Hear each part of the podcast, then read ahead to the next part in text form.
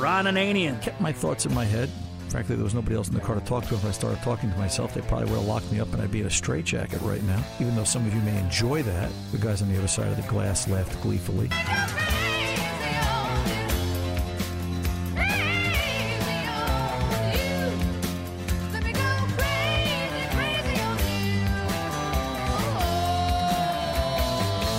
The Car Doctor. Diesel oil gets dirty so fast, you can't tell if it's been changed or not by looking at it. You put 10, 15 miles on a diesel vehicle, that oil's black as coal usually in that length of time. And welcome to the radio home of Ron Ananian, The Car Doctor. Since 1991, this is where car owners the world over turn to for their definitive opinion on automotive repair.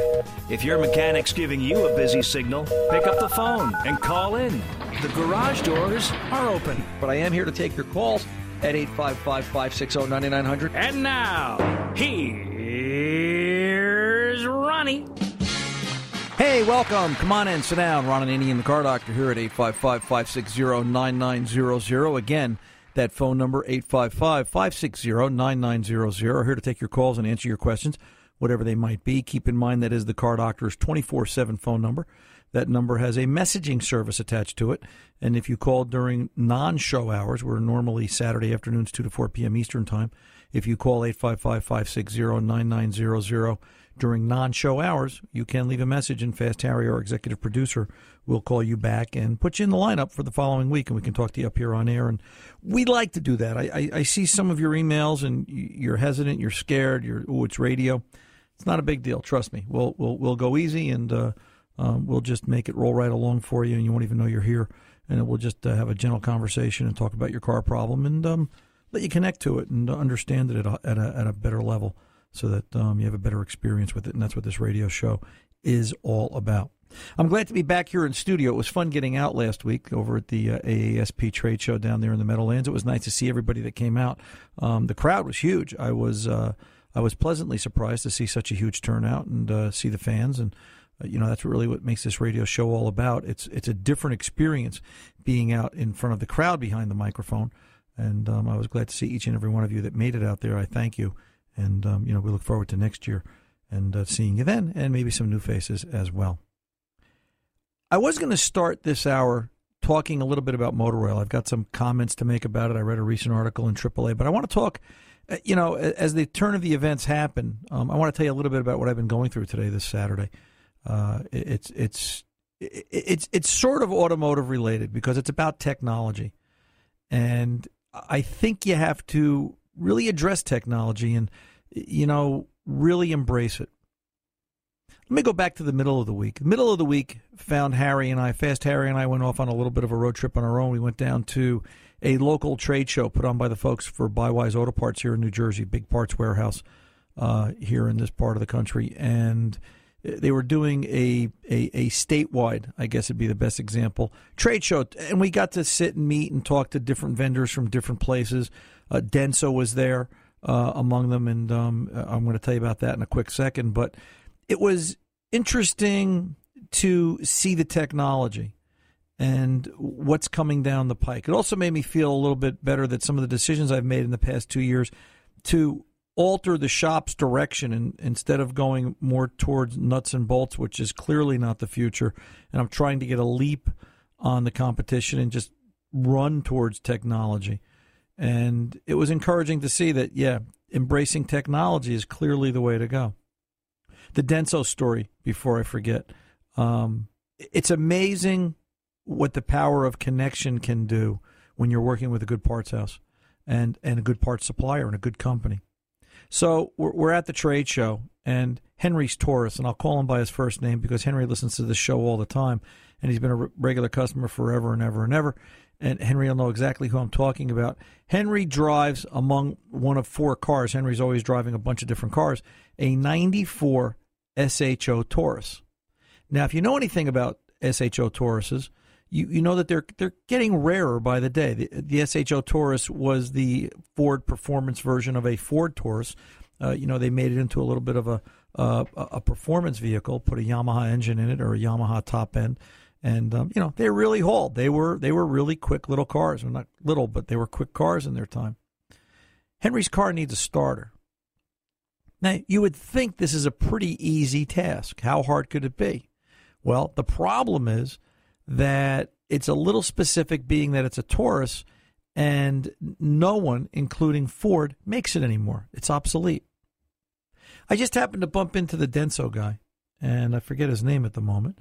I'll look it up later if it's that important. But as I was standing there talking to him, the Northeast Regional Sales Rep, and we were having the conversation, you know, I started explaining it to him, and, you know, he knew who I was, and I apologize for not having his name at the tip of my tongue, but we were having a conversation about different things and how Denso is growing and what they're becoming as a company and their efforts to, you know, reach across and bring more product in. And you know, I told him, I said, listen, Denso just does everything right, it seems.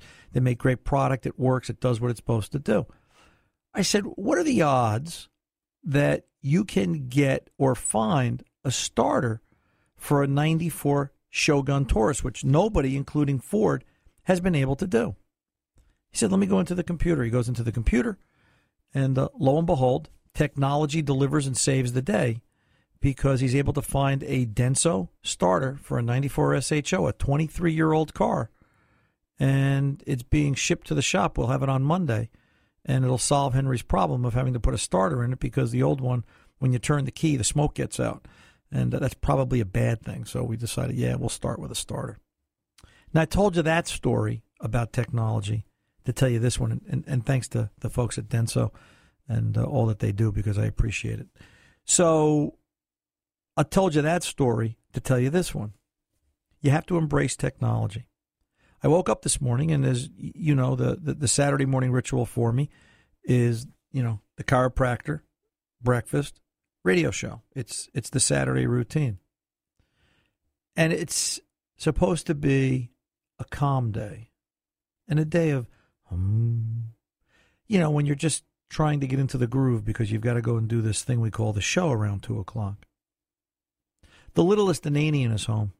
She's Easter week home this week. And I knew I was in trouble when she came up holding her cell phone in her hand. And I went, everything all right?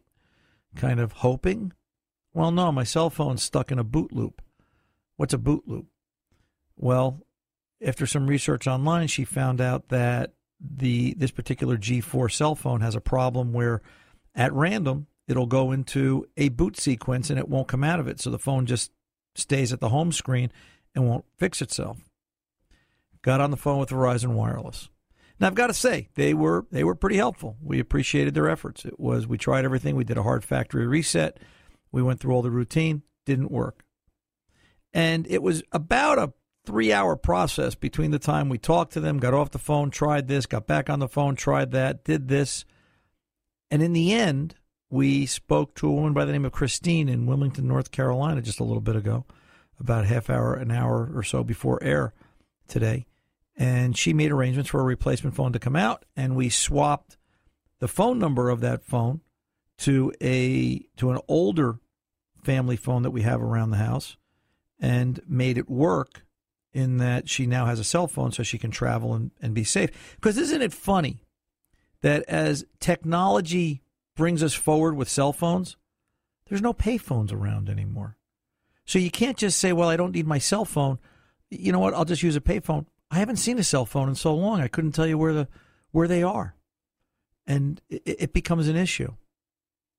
So technology, you've got to embrace it. You've got to be ready for it. You've got to expect it. You've got to be like Denso. Denso expects that as technology changes, they kind of keep things the same, right?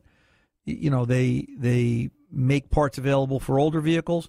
They make parts available for newer vehicles. Verizon, they've got a plan built into the phone so that when the phone goes bad, they talk to the manufacturer, you know, LG in this case. LG's got a plan so that they can do a factory data reset to help restore the phone back to functionality, or as best as it can, barring a hardware failure, which is, I think, what this phone suffered. You, the consumer, you've got to embrace technology, because you've got to make sure you find a mechanic that understands, first of all, how to spell it, and second of all, how to understand it and work with it.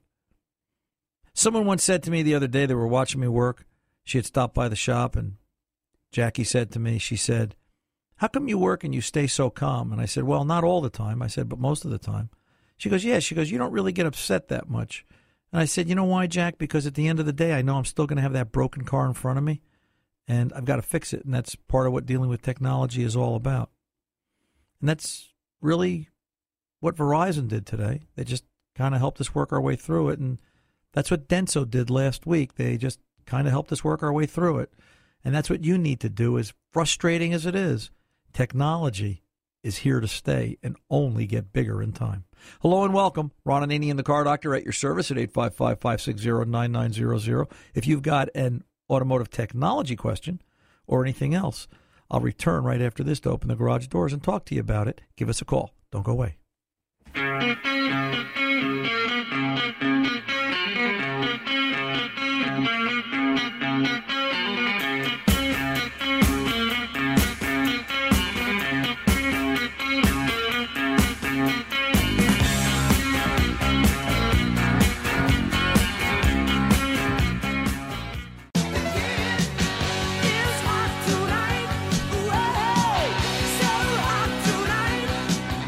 Welcome back. Ron Ananian, the Car Doctor, as we roll along this hour. Let's kick open the garage doors. Harry.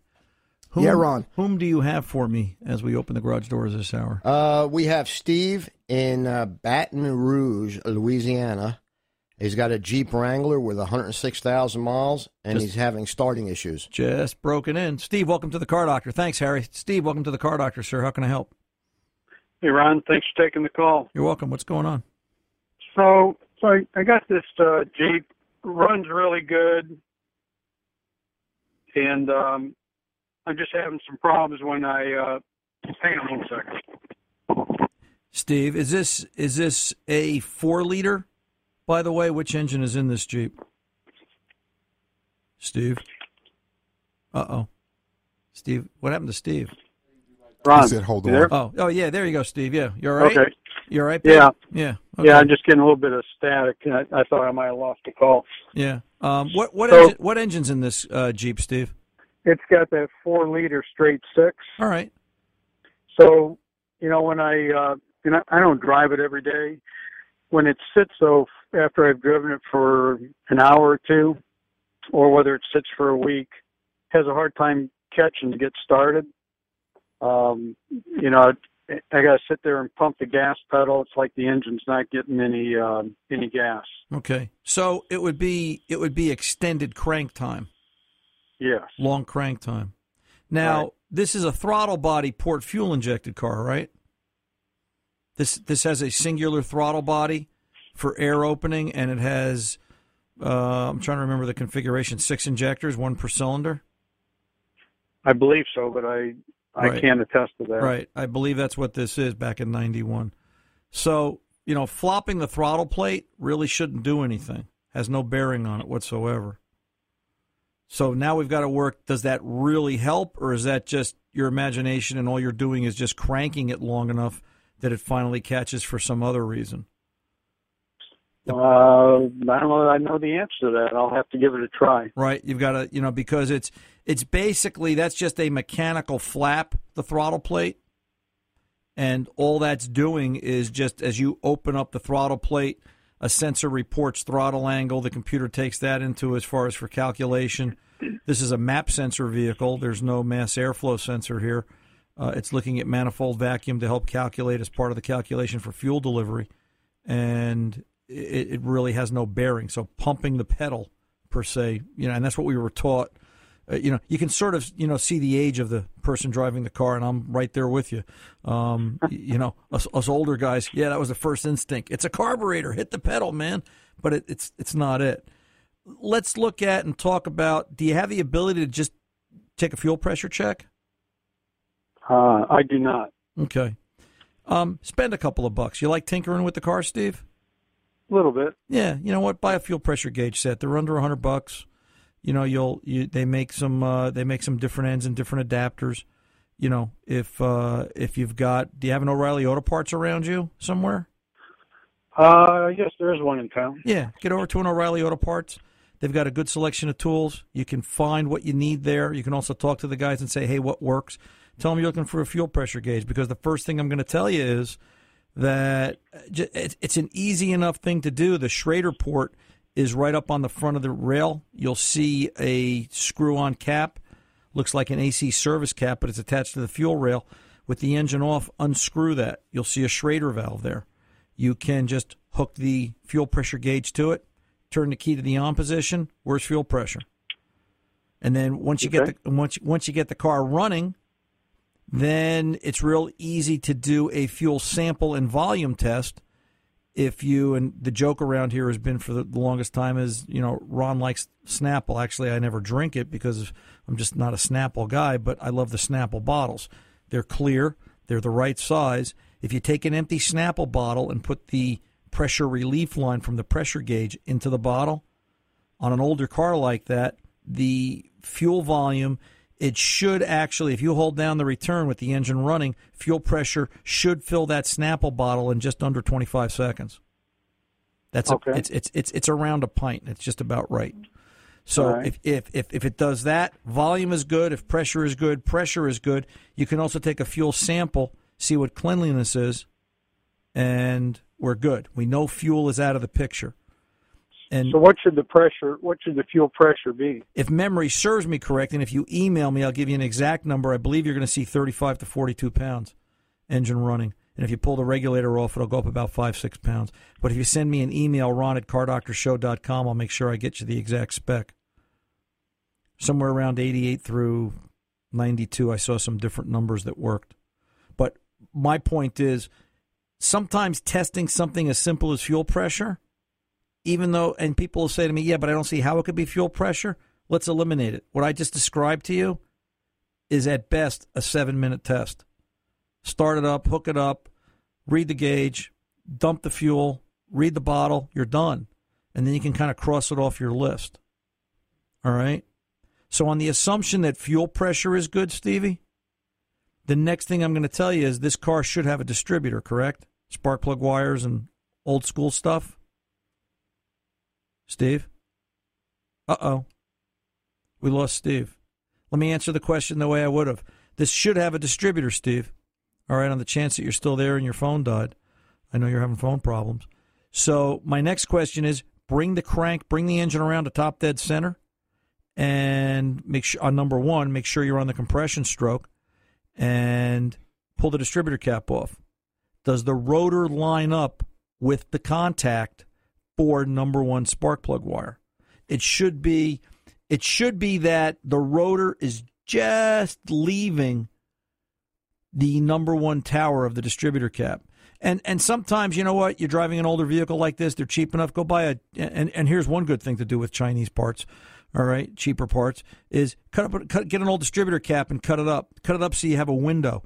So as you bring that rotor around, you'll see what position it has right under that contact. Is it lined up? The trailing edge of that distributor, of that rotor, should be lined up just leaving number one tower if it's lined up correctly. If it's not, this is a pinned distributor, and you're going to have to modify the base in order to move it a little bit, and that may help your starting problem as well, because things change, timing change, stretch, and other issues. So do those two things, the fuel and the ignition, and we'll go from there.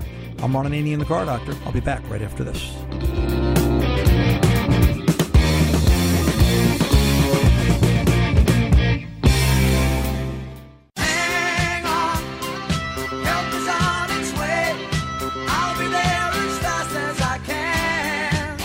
Welcome back, Ron Ananian, the Car Doctor. Interesting article in a recent magazine AAA was putting out. They were talking about motor oil myths and things that were going on as far as what the myths are. And one of the things is, wait a minute, hang on a minute, folks. I'm sorry, Tom. What's that noise? Is there a truck backing up to the studio? Yes, there's a truck backing up to the studio. You know, when you ordered T-shirts a couple of weeks ago, how many did you order? Well, I ordered 100. I think the zero key on your keyboard stuck because the guy said he has 10,000 in the truck. 10,000 T-shirts. We ordered 10,000. What's this we stuff? Oh, well, you ordered 10,000. Where's Harry? Did Harry leave the room? Can I blame him? Come on, I'm in the middle of a show here. I don't think you can blame Harry. Harry says he had nothing to do with this. So what's the deal now? We've got 10,000 T-shirts in a truck outside. Yeah, it was out garage sales. Oh. Well, thanks, Harry. You really, you know me and garage sales. Yeah, you do. Unfortunately, yes. So, listen, what are we going to do? You know what?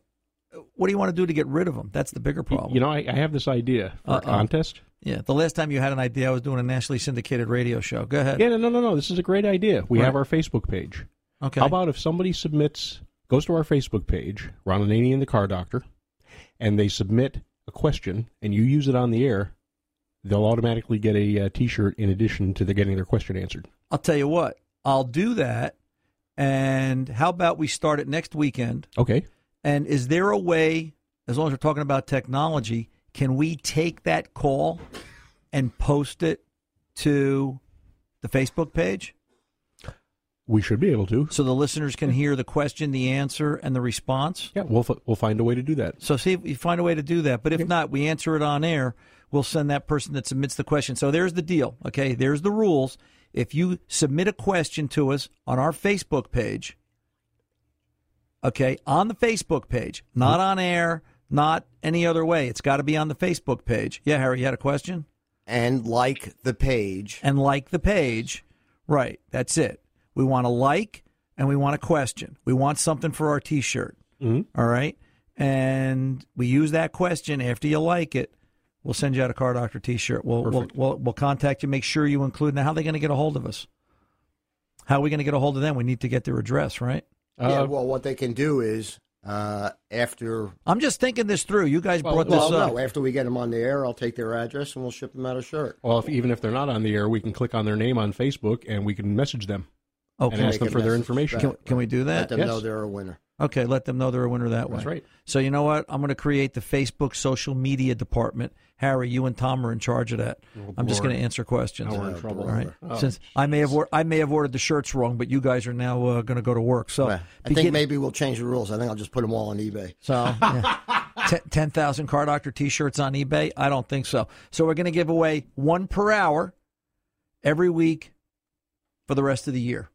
That works for me. Does it work for you, Tony? All right. For the rest of the year. Of course, that's more than 10. That's not quite 10,000, but we'll be doing some remotes coming up. We'll find other ways to give them away. We'll be doing that, and quite frankly, I've got furniture to polish. So hey. Well, okay. Can I get back to questions now? Why? I mean, yes. Yes. Okay. We'll post some official information out on the Car Doctor Facebook page, but get out there, like us, leave us a question. And if we pick your question, we will be using that on air, answering it, or talking to you directly. And sometimes I may have to talk to you directly, depending upon the question. And we'll send you out a Car Doctor T-shirt. Let's get over and back to the phones. Let's go over to Chuck in Texas, 04 Jeep Grand Cherokee. Charles, welcome to the Car Doctor, sir. How can I help? Thank you, Ron. Thanks for taking my call. See, I bet you wish you had submitted this on Facebook. Now you'd have a shot at a T-shirt, and I'm sorry. But that's okay. Never late, never dollar short. I know that. But you get out to Facebook, like us, and submit a question. You're in the game. So all right, brother. Here's my situation. Go ahead. I inherited a 04 Jeep Grand Cherokee from a sister, and it hasn't been driven over a year.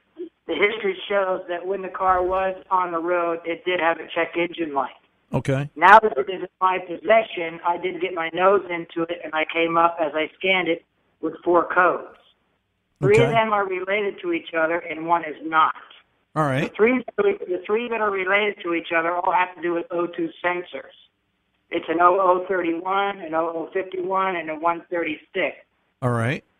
That states to me that it's a shorted condition in the element control wire. Yeah, but let me ask you this, Chuck. Are you looking at? Was the battery dead? I don't understand. How was it? Are these codes that just appeared recently after you brought it back to life, or you're going off of old history from a year ago? No, I'm going off of something that appeared after a change of a battery. Okay, gotcha. All right. They're obviously hard faults, I would say. So what engine is this, Chuck? Is this the 4.0 or the V8? It's the 4.0. All right. So my history tells me that this is a common problem with this year make model with this sensor wire being shorted. Right. And the codes were what again? I'm sorry. P0. Okay. They are P0031, P0051, P0136. Okay. And I think they're all in common because they all show, as it explains, shorted conditions detected in the heater element wiring. Okay, so I understand, talking to my boys at O'Reilly's, that this particular vehicle, this era, has a condition where the undercarriage wiring does create a short because they're strapped tighter than Dick's headband. Right. So I guess my question to you is, and I'll get to the other computer error, is I replaced all three of these O2 sensors when I saw the faults. I drove for 150 miles and noticed no check engine light coming back on. Okay. I rescanned the computer again after that, and the error codes returned, however, with no check engine light this time. So my guess is, one, I need to know what circuit this is on, and am I best to take the fuse out and put like an 1157 bulb in its place, and when the bulb goes out, I know I found the short. Let's back up a second. Sure. All right. You've got three codes in pending they haven't set hard yet. Right? That's okay. What you just said. Yeah. Right? Okay. Yeah. So if you take fuse, if you look at fuse 16 in the power distribution center, is it? And it tells me that's my right headlight. Well, fuse 16 should be power for the O2s, as well as the right headlight. What's telling? Is that correct? What's telling you that? No. What's telling you that? The fuse panel and the ledger on the cover of the fuse box in under the driver's side dashboard. That's what it said. No, I believe the power distribution. I believe that fuse is out under the hood. No, it's under the hood. I believe. So okay, I would think so, because the one under the dash says headlight. Right. So be sure you're in the right box. Yes, sir. But I would be looking. First thing I would do is, do you have a wiring diagram for this circuit, Chuck? No, I can download one though. Okay, download a circuit, and let's start making sure of where we're testing and what we're testing. But fuse 16 in the PDC, which is under the hood on that vehicle, is what's going to control this. All right.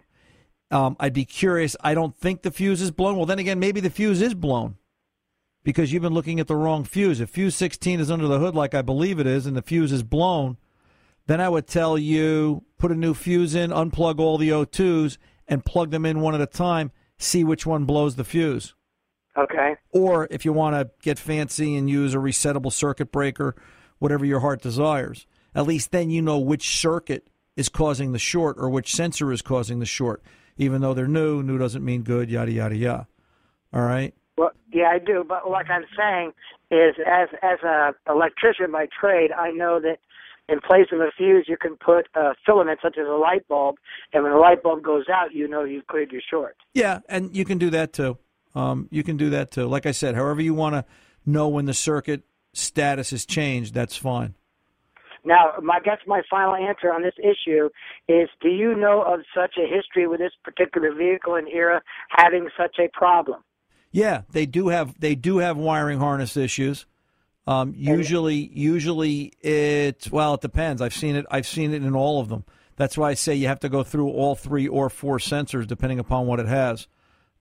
Usually it's the rear O2 either melted on the exhaust pipe or one of them rubs the wire on the cylinder head in the left rear corner. Okay. All right. So take a look at those because of the way the harnesses are brought up and around. Okay. Awesome. I can do that. So my last issue with the error codes is a 1756, which tells me the governor pressure is not at 15 to 20 pounds. Right. That's inside. Now, this is a trans fault now. Yes, sir. So what I see in the issue, it drives fine. It seems to shift fine. It's that when I come now to a traffic light and sit, it'll finally thunk into first gear. Thunk, is that a word? But anyway, it'll finally thunk back down into first gear maybe after about 10 seconds of sitting. All right, I'll tell you what, Chuck. Sit tight. We ran a little long. Let me pull over, take a pause. We'll come back to you right after this. I'm Ron Ananian, the Car Doctor. Don't go away.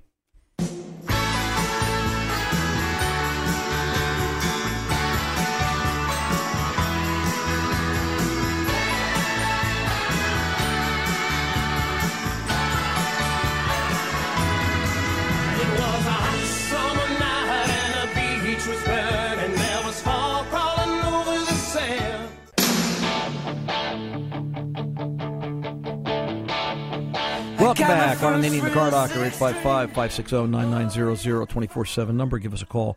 Leave a message if we're not on the air, and Fast Harry will call you back. We're on the line with Chuck in Katy, Texas. Chuck, you're still there? Yes, sir. Dealing with the 1756, which is governor pressure control issues on this 04 Jeep Grand Cherokee. So you've done what to diagnose it now? Actually, I believe you like I do religion, but I've learned a lot through YouTube. And I actually see this guy do it, and to me it looks like it's a piece of cake. It's just a solenoid mounted on a plate at the bottom of the transmission behind the filter, and it's a sending in and solenoid swap out. Right. Yep. If you can drop a trans pan and remove a filter, you should be coordinated enough to change a solenoid. Just keep in mind that it's not an uncommon practice to change both the solenoid and the pressure sensor at the same time. Correct. I will do such. Yeah. But I guess my last question, Ron, and I'll let you go. You've been great for taking my call. Is with this issue with the O2 sensors, is this something that can cause poor fuel economy? Oh, absolutely. Okay, because I noticed this thing kind of sucks at like milkshakes, and I think it's only getting about 15 miles a gallon. Well, I don't know that it's going to get a whole lot better than that, Chuck, but you've got enough drivability stuff going on here that until you get it resolved, until all the monitors have run, until, you know, no more fault codes, until the trans is operating properly, I wouldn't even be thinking about fuel economy. For that matter, I really wouldn't be driving it that much until it was all resolved, because you could be hurting something long term. Right. So I would say, let's take it one step at a time. And then just as a follow-up, I haven't had the experience directly, but it's been a while since I've looked at a wiring diagram for this particular problem. I don't think there is, but I wonder if there's a connection between the O2s and the governor control. Chrysler runs a lot of redundant 5-volt grounds. I'm sorry, 5-volt feeds, power. So, right. Is there anything that's powering up any of the O2s involved in governor pressure control? Probably not, but just to be safe, I would look at a wiring diagram and just, see where I'm going. Today more than ever. Go ahead. Yeah. Go ahead. You start. No, I think what you're saying, I understand, is that it's causing it to starve voltage for the governor pressure. Well, it could be doing that. It could be doing a lot of things. For the way this is reacting, you've got to fix what's broken, go on to the next thing, I guess is my point.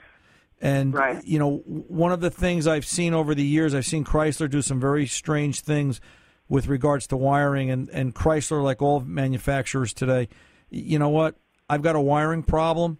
If you were to stop by the shop, you'll see on my workbench, there's an open spot. I sit down or I'll stand.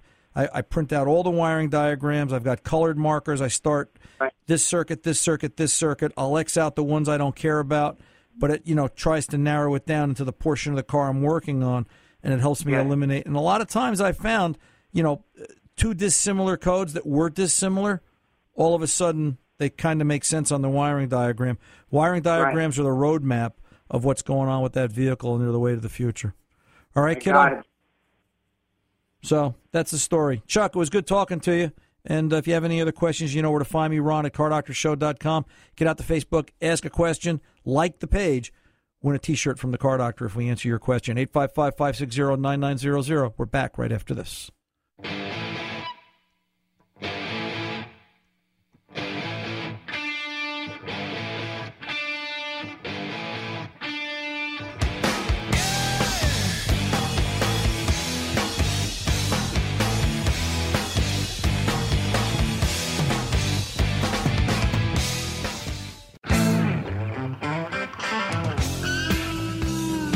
Welcome back. Ron Ananian, the Car Doctor, kind of winding things down this hour. Remember, if you have a question for us, get out to Facebook, like the Car Doctor Facebook page, Ron Ananian, the Car Doctor.